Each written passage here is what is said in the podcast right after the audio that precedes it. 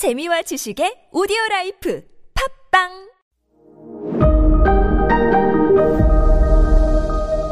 네, 여러분 안녕하십니까. 역사 스토리텔러 썬킴 인사드리겠습니다.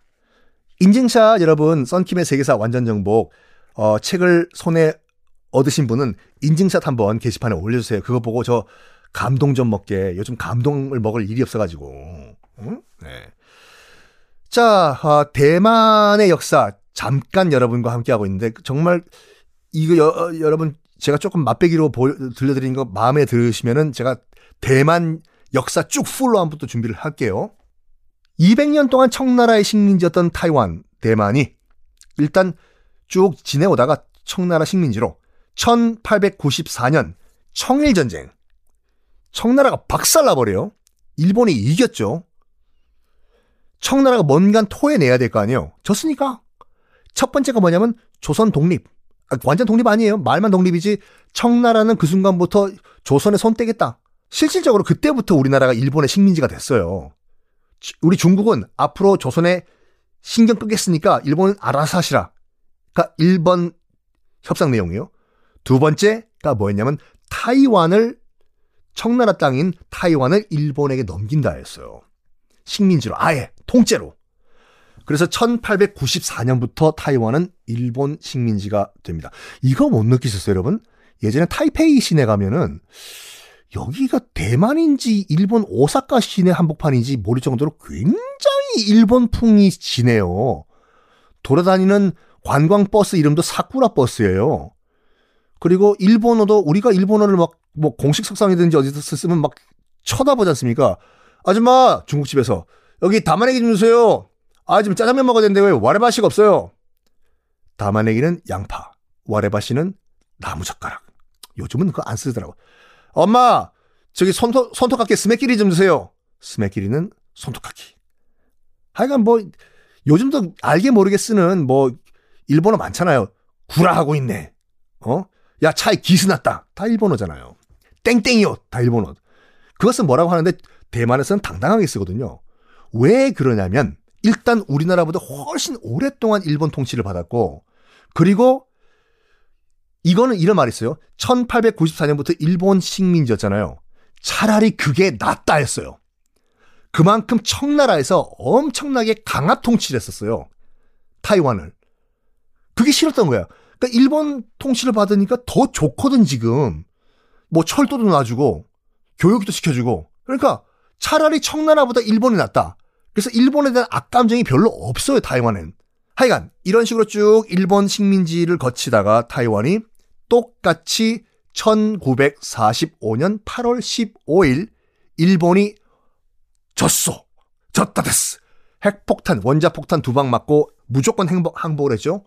우리나라도 광복을 하고 타이완도 독립을 해요. 누가 들어오냐면 당시에 타이완으로 국민당 군대가 들어와요. 왜냐면 당시 중국에 물론 모택동의 공산당과 장개석의 국민당이 서로 치고받고 싸웠지만 대륙 내에서 그래도 중국의 공식적인 유일한 합법 정부는 국민당 정부였거든요. 그러니까 일본군이 물러나니까 국민당 군대가 들어온 거예요. 타이완에. 그때부터 어마무시한 갈등이 시작됩니다. 무슨 갈등이냐면 원래 있던 대만 원주민과 지금 막 들어오는 국민당 군과 들어오는 본토인들 갈등. 원래 있던 그 타이완 원주민을 내성인이라고 불러요. 지금도 그렇게 불러요. 안쪽에 있는 성, 성 안쪽에 있는 사람, 내성인. 지금 국민당 군과 본토에서 대륙에서 넘어오는 사람을 외성인이라고 지금도 불러요. 외성인이요. 외성인들이 내성인을 엄청나게 무시하고 탄압하고 못 살게 굴어요. 왜 그럴 수가 있냐? 이쪽은 군대랑 같이 들어오거든, 군대랑. 국민당 군이랑요. 그 갈등이 폭발을 해버리는데 언제 폭발하냐면 1947년 2월 28일 날 드디어 폭발을 해요. 타이완에서. 그 전날 1947년 2월 27일에 어떤 일이 있었냐면은 그러니까 내성인, 그러니까 원주민 할머니가 할마씨가 그 당시 담배는 국민당에서만 팔 수 있는 전매품이었거든요. 근데 그 할, 내성인 출신 할머니, 할, 할매가 몰래 몰래 담배를 팔다가 딱 국민당 그 자경단한테 걸린 거예요. 그래가지고 자경단이 이 할머니가 뭐 하는 거야 좀! 아! 담배는 우리밖에 못 파는 거 몰라! 개머리판으로 할머니 머리를 친 거야. 팍! 팍! 팍! 할머니는 피가 철철 흘렀겠죠. 그걸 보고 있던 대만 내성인들이 격분한 거예요. 여봐! 너 지금 할머니를 지금 패는 거야, 지금? 그 자리에서 너희들 지금 우리 국민당군한테 그 덤비는 거야, 지금? 탕탕탕탕탕! 항의를 하던 내성인들을 총으로 쏴 죽였네? 이 소문이 타이완 전체에 퍼진 거예요. 들고 일어나자. 그래서 그 다음 날인 어 1947년 2월 28일 날 국민당은 물러가라! 라는 전국적인 항의 시위가 벌어지는데 국민당군은 이 시위대를 기관총으로 갈기면서 진압을 해요. 공식적으로만 3만 명이 죽었어요. 기관총을 맞고. 이것이 지금도 타이완의 정말 이 아픈 과거인 228 민주화 운동이라고 하거든요. 228 민주화 운동.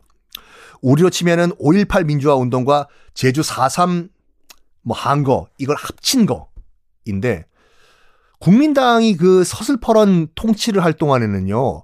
거의 한 뭐 어 이 몇십 년 동안 쉬쉬쉬 228 사건은 얘기도 못 끝냈어요.